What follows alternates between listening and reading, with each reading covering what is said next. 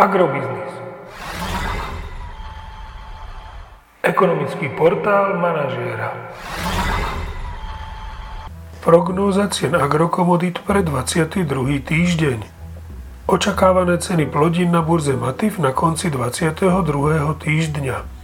Pšenica 375 až 405 eur za tonu, kukurica 340 až 350 eur za tonu, repka 770 až 805 eur za tonu.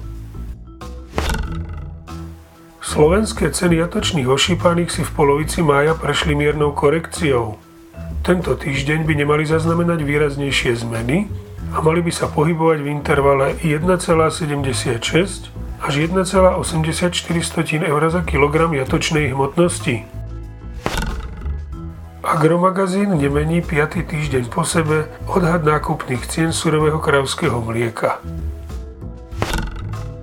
Ak sa cena ropy udrží nad úrovňou 120 eur za barel, v najbližších desiatich dňoch môžu ceny nafty mieriť smerom nahor a to až o 10 eurocentov za liter na úroveň 1,91 eur za liter a ceny benzínu Natural 95 by mohli vzrásť o 9 eurocentov za liter na hodnotu 1,98 eur za liter. Podrobnejšie informácie nájdete v aktuálnej prognóze na portáli Agrobiznis.